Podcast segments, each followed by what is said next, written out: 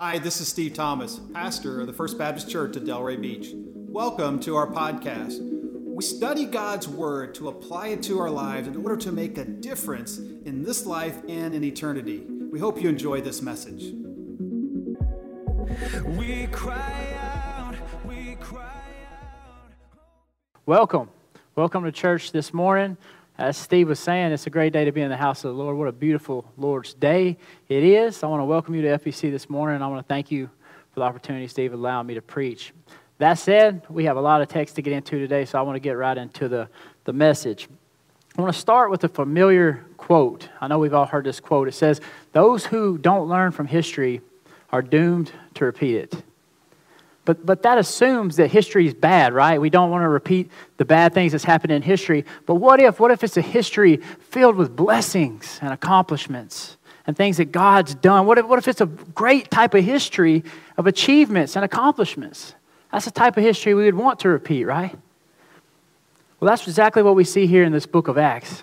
Um, this is the establishment of the early church, uh, roughly 30 years into the history of the early church, where uh, after Jesus has ascended into heaven, he's attempting to build his new church. And they're going out and they're on missionary journeys and they're spreading the word of gospel. And ordinary people are getting used in major ways. So I phrase that quote to, to rephrase it to say those who don't learn from history aren't going to have the opportunities to repeat it. So, with all that said, this morning I want to I want to look at the title of this message Live Like a Missionary sticking with that thought, I, I, wonder about an opportunity. Have you ever had the prime opportunity to share the gospel with somebody? I mean, just the golden opportunity fall in your lap. Maybe it was a coworker that asked you what you're passionate about, or maybe it was someone who asked you what you're doing this Sunday. I think of a time I was, uh, I was in Connecticut for work, and I was flying from Atlanta to Columbus, Mississippi. And there's one, air, there's one airport in Columbus, Mississippi. It is a little bitty puddle duck airplane. That's what I call it. Got about 100 people on there. And I walk on this airplane. I'm flying home. And I sit, I walk in, and what I see is the whole BYU women's soccer team. The whole plane is filled with nothing but, but Brigham Young. That's it. And if you know anything about them, they're a Mormon religion. They, they preach a works based salvation. So I walked in there and I said, wow, I'm the only one in here that knows the truth. So I sat down by this girl and I had this prime opportunity to share with her because I noticed she had a scripture on her phone. And I said, Oh, this is it. I'm fixing to tell her. This is the golden opportunity for me to tell her. So I asked her about that scripture, let her know that I was a pastor. I witnessed to her the best way that I could, and I told her about Jesus, and I told her to pray to God to ask Him to reveal the truth to her. But I didn't miss that opportunity. So I want to ask you are you ready for when those opportunities come to you? Are you ready to share your faith about Jesus? That said, we're, we're getting back into our, our, our text here from, from Acts. And that's exactly what we see here. Paul's about to get the golden opportunity to fall in his lap to share the gospel. So we pick up where we left off last week as, um, as these Paul and Barnabas are departing on the church's first recorded missionary journey. Uh, Paul is taking this gospel out, and this is Paul's really a change of leadership has occurred. He is he's taken over for Barnabas, and let's read right here in Acts chapter 13. I'm going to kind of set this up, explain it to you, and kind of let you know where we're going. So if you'll read with me in Acts chapter 13, verses 13 through 15, it says, "Now Paul and his companions set sail from Paphos and came to Perga in Pamphylia, and John left them and returned to Jerusalem." But they went on from Perga and came to Antioch in Pisidia. And on the Sabbath day, they went into the synagogue and sat down. After the reading from the law of the prophets, the rulers of the synagogue sent a message to them saying, Brothers, if, if you have any word of encouragement for the people, please say it. Let's stop right there. So here they are um, near um, modern day Turkey. They've went in about 100 miles inland. They were um, on the Mediterranean Sea, but now they've went inward and they're in a really kind of a mountainous area. It's about 3,600 feet above sea level, and they went into this Jewish synagogue, which is typical of what you see throughout Acts as Paul continues on his missionary journeys. This is his first one. This is Paul's first recorded sermon in the New Testament. It's his longest sermon in the New Testament.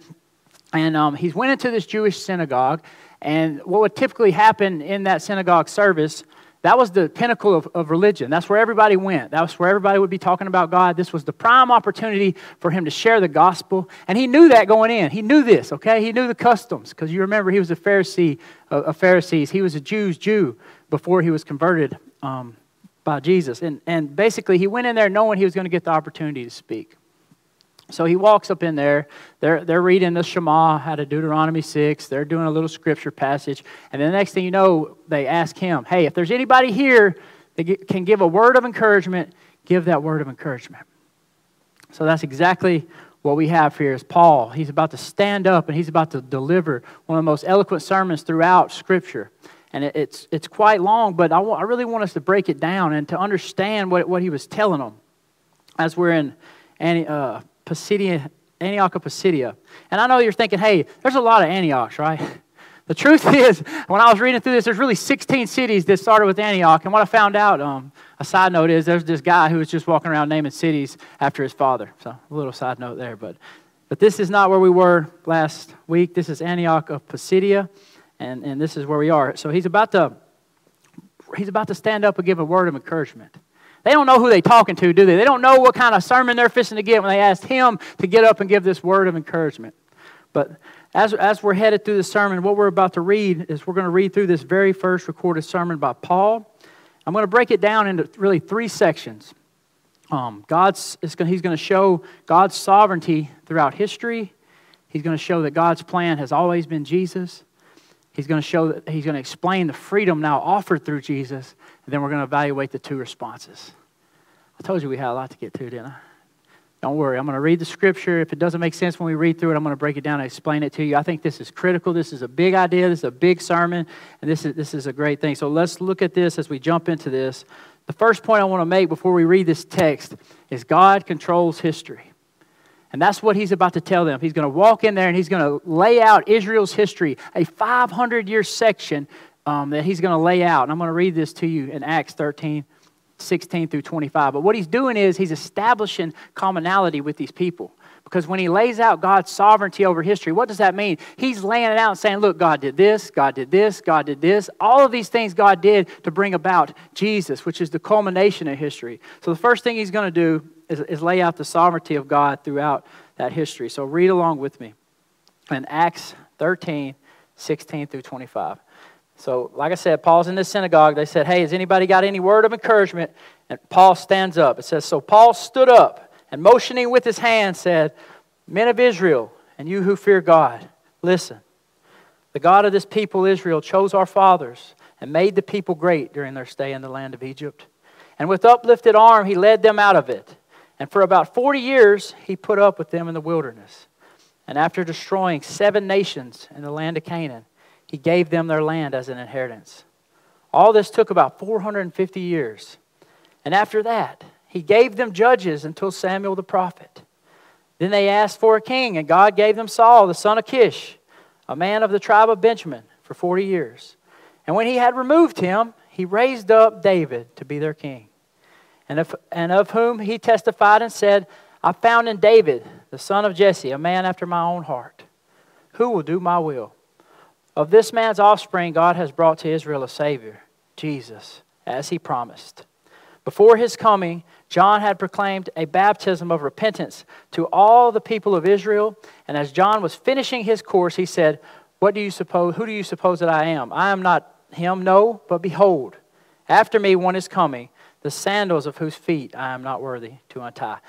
Okay, so this is the first part of the sermon that Paul's got when he was standing in Pisidia, Antioch. He's been asked to give this word of encouragement. This is the first part of his sermon. He knows his audience. Um, they're mostly Jews, but there's also some, some God fearing Gentiles in there, he addresses them with that front. His message primarily when he came there was first to go to the Jews. Paul had a, a, a, love for the Jews so much, and he just loved them. So, what he's trying to do is he's trying to establish common ground with his audience. So, he's reminding them of all the things throughout Israel that have taken place that God's had his hand in, that God's been sovereign in. And, and, it's, and it's so many things. We see that text, but go to the next thing, the next slide. The next slide shows you. When you look at the text, you don't realize what all God has done. But he's reminding them that God's had his hand all throughout those 450 years. God's choice of their fathers. God multiplied Israel in Egypt. God liberated Israel from Egypt. God showed long suffering to them in the wilderness. He defeated Israel's enemies. He gave them a land. He gave them judges or champions. He gave Israel a king to lead them. And then when they, they got an evil king, he removed the evil king. He gave them Israel, David, a king after their own heart. God gave them the Messiah through a promised line that He promised them way back in way back in the Bible, and He promised that line to come through there. He gave them everything. Not only that, He gave them John to prepare the way. So what He's doing is He's reminding them of all the things. And it's on the next slide too. It was too, too many things that God had done over 450 years to show them Hey, God's been sovereign here. He protected you in Israel. He led you to where you are today. He's had his hand on every mark of history. That same God that's done all that is, about to, is the same God that's about to bring you Jesus. But the first thing he wanted to do was draw his audience in and let them, remind them of all the things that God has done for, for the people of Israel. His story here is a simple truth history is God's story. Everything that's happened in your life that's led you to the point to be here this morning, God's had his hand on it. You're not here by accident. God brought you here this morning for a reason. I'm here for a reason. Our, our will is free to a degree, but God's hand is in it. You think God didn't know you'd be here this morning? He's drawing them into and he's reminding them of all the things that God's done throughout Israel's history to lead them to this point. And he's reminding them that God is sovereign over all. Sovereign means in control of all things. So that's the point of the first part of this scripture that we see, the first part of his sermon, the first part of our, text. And as we transition, that, that's my first, my first point is God is sovereign, sovereign over all things, and that's what he was reminding them Uh, by rehashing Israel's history. But he wasn't just reha- rehashing Israel's history just to leave it there. No, he wanted to show them that God's plan has always been Jesus. God's plan has always been Jesus. While Paul detailed Israel's history and how it was rooted in God's sovereign work on their behalf, his goal was not just to review the history, it was to show them hey, everything that's been leading up has been leading up to this point, which is Jesus.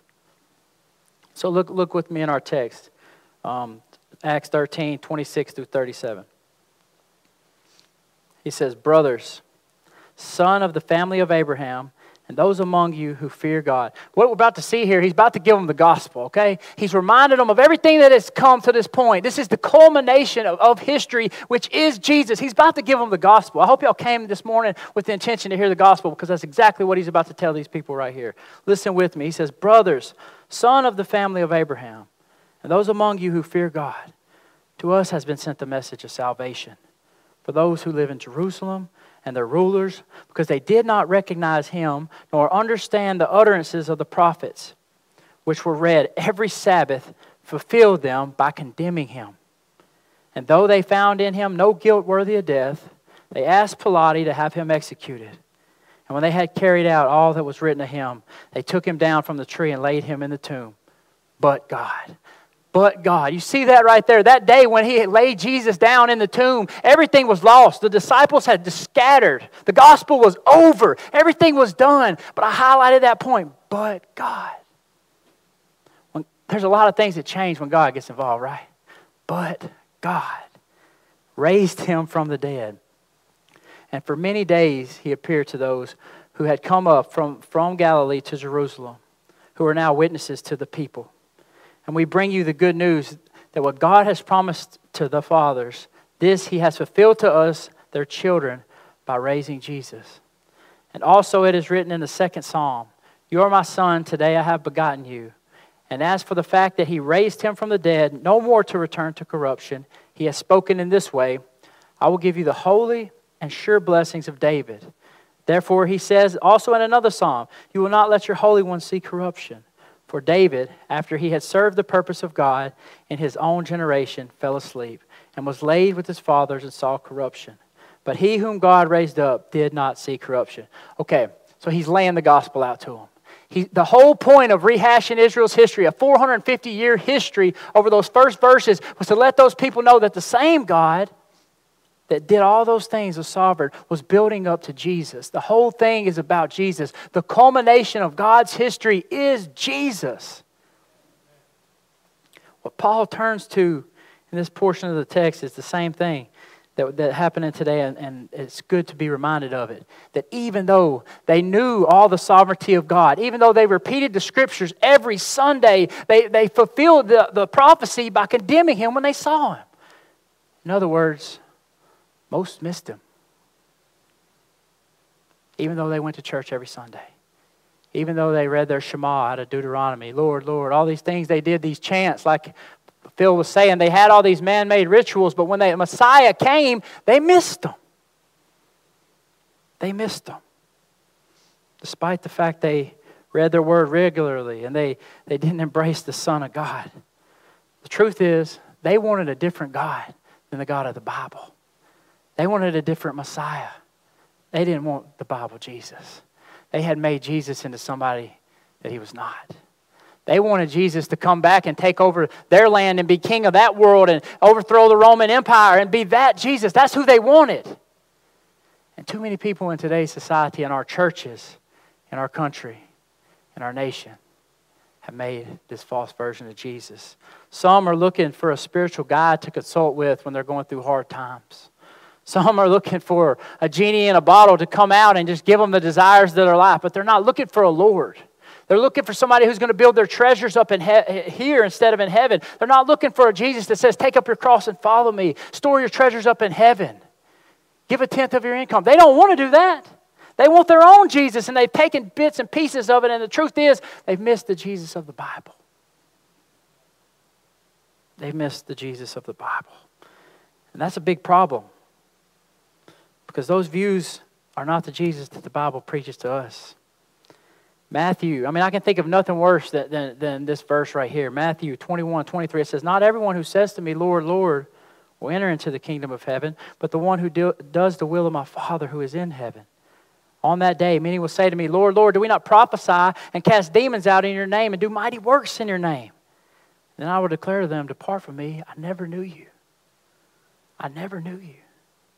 What a dangerous thing it is to create Jesus into somebody that he's not. I want to ask you are you following the Jesus of the Bible? Are you following some other Jesus that you want to serve your own needs? Because I don't want you to miss them. I don't want you to miss them. So now that he's laid out the 450 year history in this sermon, they told him to give some encouragement. This man's standing up giving some encouragement, ain't he? He lays out 450 years of, of, of history, Israel's history, showing where God has been sovereign, worked on their behalf, was patient with them in the wilderness, gave them different kings. He, he, he was so patient, and all of it led up to this Jesus that he gave them. And even though they missed him, he still offers this freedom to them. So let's keep reading our passage. Now, in this third part, I want, to, I want you to understand, and that's what he wanted them to understand, is God's freedom that's offered through Jesus. Let's keep reading our passage. Acts 13, 38 through 39. It says, Let it be known to you, therefore, brothers, that through this man forgiveness of sins is proclaimed to you. And by him, everyone who believes is freed from everything from which you could not be freed from in the law of Moses. I took that scripture and I separated it from all the other scriptures. I, if you don't hear anything else I say today, let it be, let's just read it one more time. Let it be known to you, therefore, brothers, that through this man forgiveness of sins is proclaimed to you. The tomb is empty. The truth is, we're all enslaved to sin. We have a problem on our hands. We're enslaved to sin. We love sin. We were born into sin, and it separated us from a thrice holy God. The reality that Paul is teaching here is that we're enslaved to our sins. And this is our hope this morning, this freedom offered, this good news is that Jesus offers forgiveness for our sins to the people who will repent and have faith in Him. What does repent mean? It means turn back from your sin. Stop doing it. The things you used to do, don't do them anymore. Lay that life down. Repent and have faith in Jesus. If you want your sins forgiven, if we're going to deal with our sin problem, that's the way that we need to do it. The, the result of that faith goes beyond the forgiveness of sins. Paul says we can find freedom in Jesus. The word for freedom in the Greek, you know what that means? The Greek word for freedom is justification. We can stand in the presence of a thrice holy God because we've been justified by the blood of Jesus. This is our hope. This is why I'm on stage. This is why I hope you've come in this morning. If you don't know Him, this is what we're here for. This is what we're here for. We're here for that justification through Jesus' blood. This is our confidence. This is our hope. This is our defense because we are in Christ. That's, that's the nutshell. That's the gospel that he just laid out to these people. But God raised Jesus from the dead. There's, he's no longer in the tomb anymore. He's seated at the right hand of the Father, and he offers forgiveness for our sins. We can be justified through faith, not by works, but through faith. This is our confidence this morning. And then I like what Paul does next. And we got through the first part of the sermon pretty quickly with those long passages, but I really wanted to focus on the latter part. So he gives them this gospel. He reminds them that God's been sovereign throughout history. He gives them this gospel. Then he gives them a warning a warning and an invitation. So, what Jesus offers here is, we, we just explained, it's the most priceless gift that could ever be given by anybody. And Paul wants to call people to accept that grace that's been extended to them. Look at Acts 13 40 through 41. It says, Beware, therefore, lest what is said in the prophets should come about. Look, you scoffers, be astounded and perish, for I am doing a work in your days, a work that you will not believe, even if one tells it to you. Don't miss this. What will you do? That's what he's asking them. That's what he's asking them right now. He's asking them, What are you going to do? With this truth that I just laid out to you in this Jewish synagogue, 3,600 feet above sea level, right off of modern day Turkey. They asked me for encouragement. I gave it to you. I reminded you about everything that God's done throughout Israel's history to bring us to this point, how He's always been there for you. And now I want you to accept Jesus. That's what God's plan for salvation was. It was Jesus. And now He's asking them, What are you going to do? Paul's warning his hearers. He's warning them that they ought to be careful not to miss God working in their presence really and truly, Paul's asking them, what are you going to do with the truth that I just handed to you? Are you going to accept it in faith? Or are you going to be a scoffer? A scoffer is somebody who makes fun of something. They reject it. They don't, they don't accept it. And really, those are the only two responses that you can have when the gospel is presented to you. And this is what Paul's pre- presenting to them. And what Paul, he's wrapping up his sermon now, and he was asked to give this word of encouragement, and he has shown how God has been working throughout all the history to give them Jesus that we might find salvation, freedom, and fulfilled promises. That's some encouragement, I think. And that's what he's done. And now we see, because this is a narrative, this is a narrative text. So we see Paul, he stood up, he raised his hand up, and he delivered this sermon. So what happens next? Let's keep reading. Acts 13, 42 through 52. What we're going to see here is two, two different responses to the gospel that was just preached. I want to read them and then I want to look at them. It says, As they went out, the people begged that these things might be told them the next Sabbath. And after the meeting of the synagogue broke up, many Jews and devout converts to Judaism followed Paul and Barnabas, who, as they spoke with them, urged them to continue in the grace of God. The next Sabbath, almost the whole city gathered to hear the word of the Lord. But when the Jews saw the crowds, they were filled with jealousy they began to contradict what was spoken by Paul, reviling him, reveling him. And Paul and Barnabas spoke out boldly, saying, It was necessary that the word of God be spoken first to you. Since you thrust it aside and judge yourselves unworthy of eternal life, behold, we are turning to the Gentiles. For so the Lord has commanded us, saying, I have made you a light for the Gentiles, that you may bring salvation to the ends of the earth. And when the Gentiles heard this, they began rejoicing and glorifying the Word of God. And as many as were appointed to eternal life believed, and the Word of God was spreading throughout the whole region. But the Jews incited, incited the devout women of high standing and the, and the leading men of the city. They stirred up persecution against Paul and Barnabas, and they drove them out of their district. But they shook off the dust from their feet against them and went on to Iconium.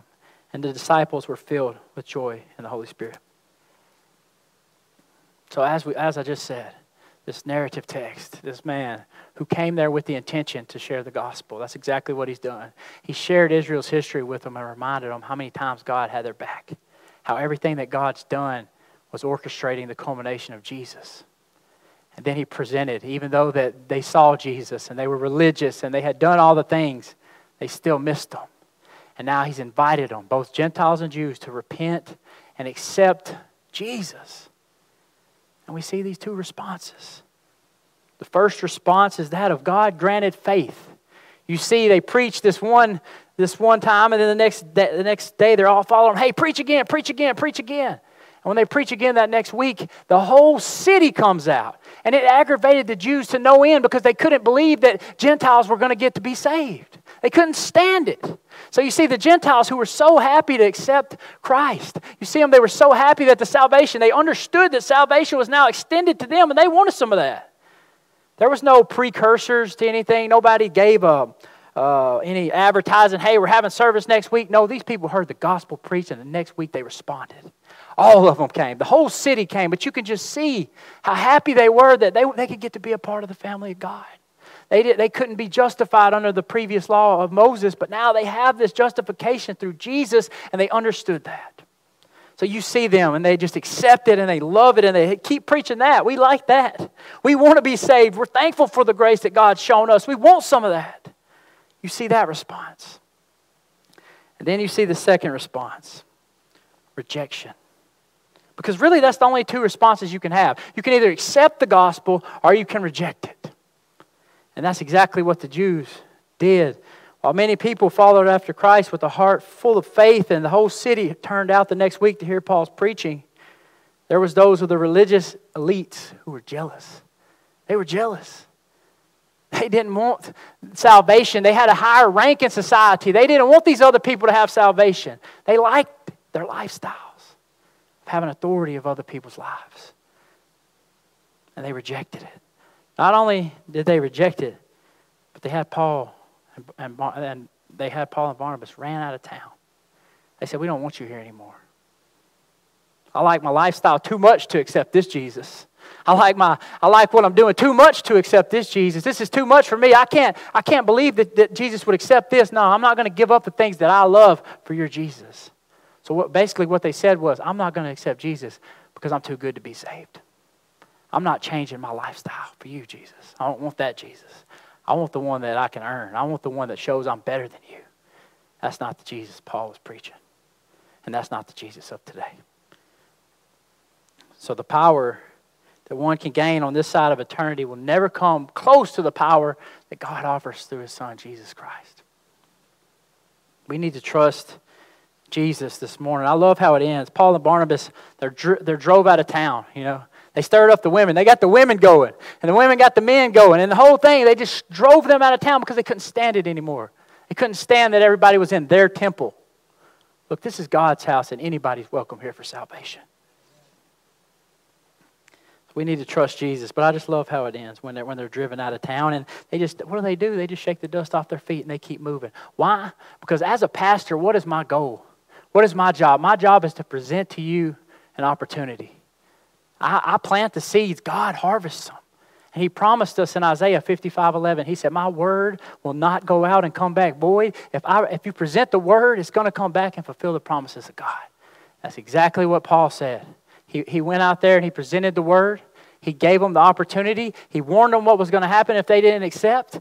They didn't accept. Some did, some didn't. And he went right about his business on to the next town doing the exact same thing. That's our, our goal as pastors.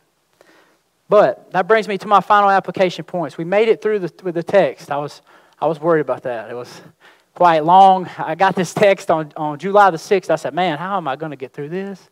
But God's granted us the patience. So let's look how this applies to our life. The first thing that we need to realize is, as he reminded um, as he reminded them of all the things that God's done to, to, for Israel's history, how he had a sovereign hand in everything, that Jesus was the culmination of God's history, I want to pose the question to you Is Jesus the culminating reality of your life? I talk a lot. I'm going to pause on that one. Think about it. Is Jesus the culminating reality of your life? Paul's reminded us that he's the culmination of history. He's always been God's plan for salvation. Therefore, he ought to be the culminating reality of our lives.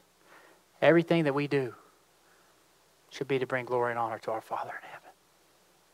By the way we talk, by the way we act, by the way we think, our time, our talents, our treasures. Everything, our prayer lives, everything that we do should be about bringing glory and honor to the Father. Everything needs to be all about Jesus. Our lives ought to reflect, reflect this truth. The goal of our very being should be to bring glory and honor to the name of Jesus. Is Jesus your life? Who is Jesus to you? If someone come to you, came to you today and they asked you, Who is Jesus? And what does he mean to you? What would you say? And not just what, what you would say, what would your life say Jesus is to you? Is he everything? Is he your best friend?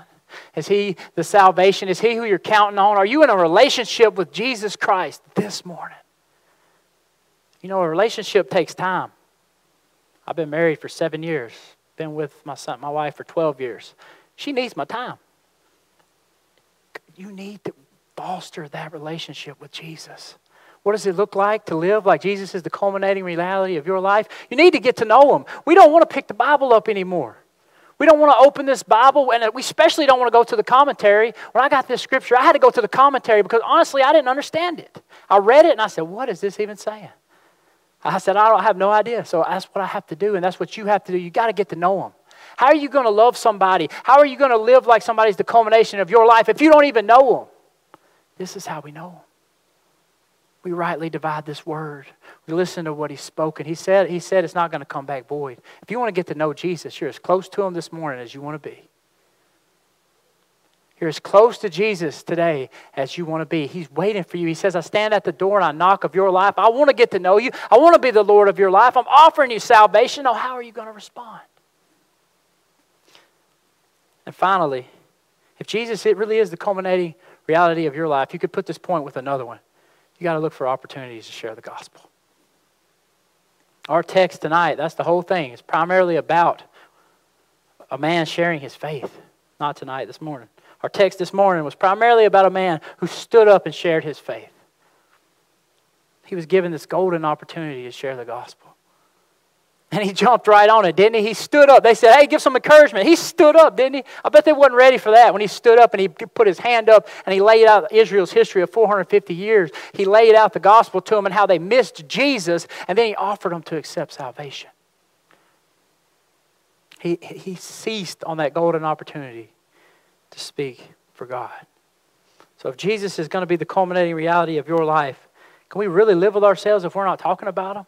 If we're not telling people about Him? And, and I, I, like how Paul went about this. And sometimes we, I know it's, it's, it's kind of scary sometimes when you go to share the gospel, right? You don't know, you don't want to be judged this way or you don't want to tell them something wrong. But the worst thing you can do is say nothing. The worst thing you can do is say nothing. But, I, but one thing I want to challenge you is as you look for these opportunities to share the gospel, number one, you need to be founded on what you believe. Number one, number one. If you don't know God and you don't know what you believe, how are you going to share your belief system with someone else? And we have this new beginnings class coming, coming up. I challenge you to get in there. Open that word. Say, This is what I believe, and this is where it comes from. So you can share the gospel. And, and, and, and there's different times and different seasons to share the gospel with people in different ways. Sometimes people need to hear that God is God of comfort. I like how Paul did that. First thing he did was draw his audience in by reminding them about the sovereignty throughout Israel's history. When he, when he laid that out, immediately the Jews were, were on key. So that's what we need to do. We need to figure out which time is the best time to share the gospel and, and share them in different ways because sometimes people need to hear that He's a God of comfort. Other times they need to hear that He was a God of suffering servant. We need to know we need to share the depths of Jesus' grace and mercy. Other times that there's some people feel like they can't be saved. Look, I'm telling you this morning, there's nothing that you could have ever done that God couldn't save you from. So, as we wrap this up, as he's laid out this big, glorious text, I'm going to ask you this question Is Jesus the culminating reality of your life? Is he everything to you?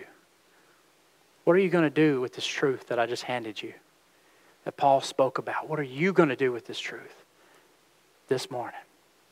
Are you going to accept it in faith? And come forward and accept Jesus and say, I don't have all the answers, God, but I want to know you. I want to be saved. I want to be right with God. Are you going to do that? Or are you going to wait till next week?